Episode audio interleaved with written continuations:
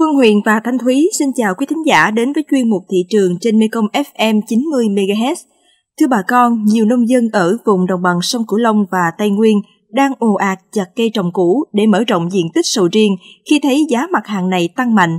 Việc này nếu không kiểm soát kịp thời, trái sầu riêng sẽ rơi vào vòng tròn luẩn quẩn, được mùa mất giá do cung vượt cầu.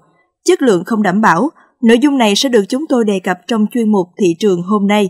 Trước hết là phần điểm qua các thông tin biến động giá cả thị trường. Tại miền Nam, giá heo hơi ngày 4 tháng 1 tiếp tục lặn sóng và dao động trong khoảng 50 đến 53 ngàn đồng một ký. Cụ thể, tại tỉnh Bến Tre, heo hơi đang được thu mua với giá 50 ngàn đồng một ký, thấp nhất khu vực. Trong khi đó, mức giao dịch cao nhất khu vực tiếp tục được ghi nhận tại các tỉnh bao gồm Đồng Tháp, Vĩnh Long, Cà Mau và Bạc Liêu với giá 53.000 đồng một ký. Tại các địa phương khác, thương lái vẫn thu mua heo hơi với giá trong khoảng 52 đến 53.000 đồng một ký. Tại chợ lẻ, hiện giá gạo thường được tiểu thương bán với giá 11.500 đồng một ký đến 12.500 đồng một ký, gạo thơm Jasmine 15.000 đồng đến 16.000 đồng một ký, gạo sóc thường 14.000 đồng một ký, sóc thái 18.000 đồng một ký, nếp ruột 14.000 đến 15.000 đồng một ký, gạo thơm thái hạt dài 18.000 đồng đến 19.000 đồng một ký, gạo hương lài 19.000 đồng một ký, nàng hoa 17.500 đồng một ký, gạo thơm Đài Loan 20.000 đồng một ký, gạo Nhật 20.000 đồng một ký, cám 7 đến 8.000 đồng một ký. Những nông dân trồng bí đau bung ở Hậu Giang cho biết, giá bí hiện ở mức 3.200 đồng một ký, tăng gần gấp đôi so với cùng kỳ năm 2021, với năng suất khoảng 4 tấn trên một công. Cùng với giá bán này thì sau khi trừ chi phí thì người dân thu được lợi nhuận khoảng 50%. Được biết, bí đau bung gần như chỉ bán cho các thương lái ngoài tỉnh để làm mứt bí hoặc làm nhân một số loại bánh phục vụ cho thị trường Tết. Theo thống kê của ngành nông nghiệp quận Bình Thủy, thành phố Cần Thơ, vụ hoa Tết năm nay, nông dân quận xuống giống khoảng 280.000 giỏ hoa các loại, tăng từ 10% đến 20% so với năm trước. Để đáp ứng nhu cầu của người dân trong việc lựa chọn các sản phẩm độc đáo, mới là người trồng hoa Cần Thơ chuẩn bị tung sản phẩm cúc chân dài. Vẫn là cúc, nhưng bà con dùng kỹ thuật sông đèn giúp hoa cao hơn gấp đôi, tạo dáng thế cho chậu hoa rất đẹp mắt, dự kiến giá bán mỗi chậu tầm khoảng 300.000 đồng.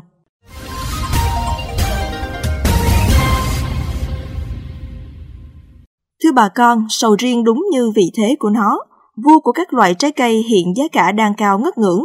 Điều này kích thích nhiều nhà vườn tại đồng bằng sông Cửu Long nỗ lực vun trồng, thậm chí mở rộng diện tích, phớt lờ khuyến cáo của ngành chuyên môn. Không ít hộ dân tìm mọi cách để chuyển sang canh tác loại cây này, kể cả trên nền đất lúa và vùng nằm ngoài đê bao chống lũ. Vì cứ ồ ạt mở rộng diện tích mà không kiểm soát được chất lượng sẽ còn dẫn đến nhiều hệ lụy. Mở rộng diện tích sản xuất mất kiểm soát, viễn cảnh sầu riêng thành sầu chung, đây là chủ đề của tiêu điểm thị trường hôm nay, được chương trình đề cập, mời quý thính giả theo dõi.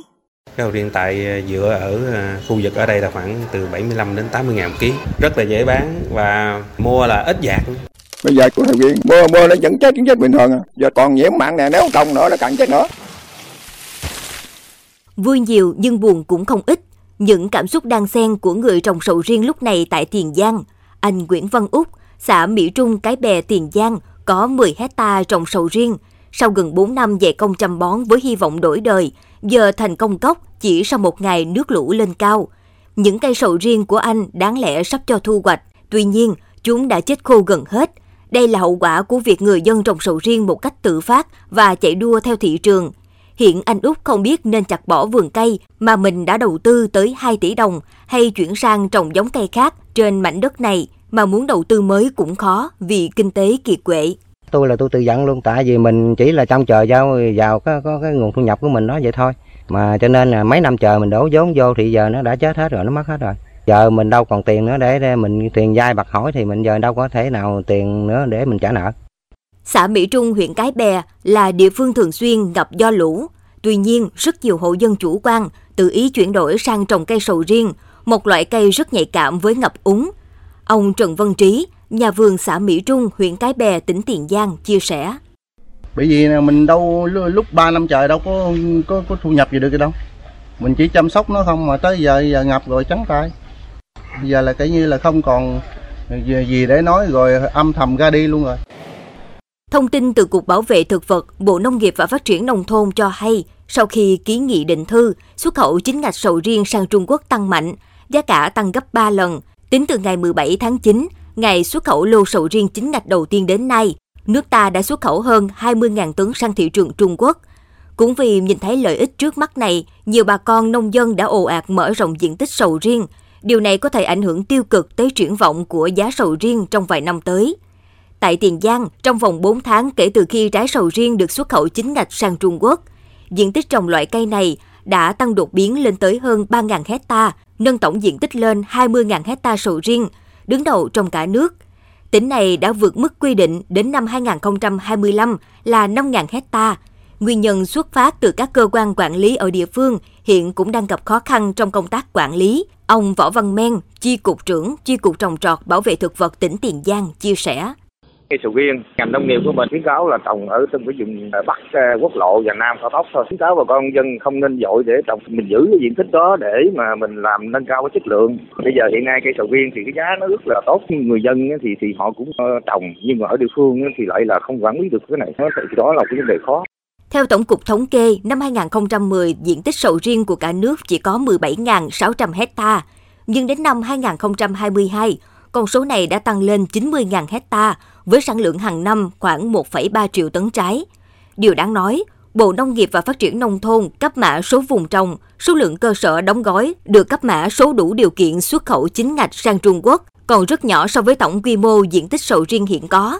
Riêng ở Tiền Giang, địa phương mới chỉ được cấp 3 mã số vùng trồng để xuất khẩu với diện tích hơn 1.000 hecta, sản lượng cho hơn 20.000 tấn nhưng hiện con số này đã lên tới 13.000 hecta cho thu hoạch trên 20.000 hecta canh tác. Cũng có nghĩa dù trồng thêm, lượng xuất khẩu cũng chỉ có giới hạn. Tính ra Tết năm nay, các nhà vườn sẽ phải tiêu thụ trong nội địa 260.000 tấn sầu riêng. Ông Nguyễn Như Cường, Cục trưởng Cục Trồng trọt Bộ Nông nghiệp và Phát triển Nông thôn nhận định. Cục Trồng trọt Bộ Nông nghiệp chúng tôi có những cái đề hướng, những cái định hướng.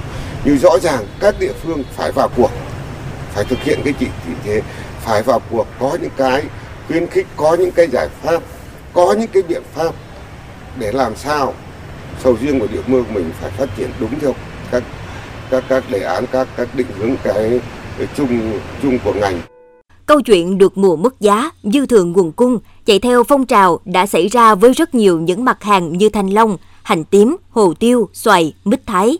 Nếu không kiểm soát chặt từ khâu trồng trọt gắn với chất lượng, chế biến sâu thông qua liên kết sản xuất vi mô lớn giữa hợp tác xã với doanh nghiệp, thì trái sầu riêng trong thời gian tới có nguy cơ rơi vào vòng tròn lẫn quẩn được mùa mất giá. Khi đó, nông dân vẫn là người chịu ảnh hưởng nặng nề nhất và ngành nông nghiệp khó thoát lời nguyền giải cứu, để rồi sầu riêng có thể trở thành sầu chung của rất nhiều bà con. Ngành nông nghiệp đưa ra nhiều khuyến cáo, nông dân không chạy theo giá cả mà mở rộng diện tích sầu riêng trong thời điểm này – Thay vào đó, nông dân cần phát triển diện tích vườn cây sẵn có, chú trọng đến việc sản xuất đạt chất lượng, an toàn, đáp ứng đúng tiêu chuẩn mà các thị trường lớn yêu cầu, chủ động tìm kiếm đầu ra thông qua các kênh tiêu thụ, công ty liên kết để đảm bảo sản xuất bền vững.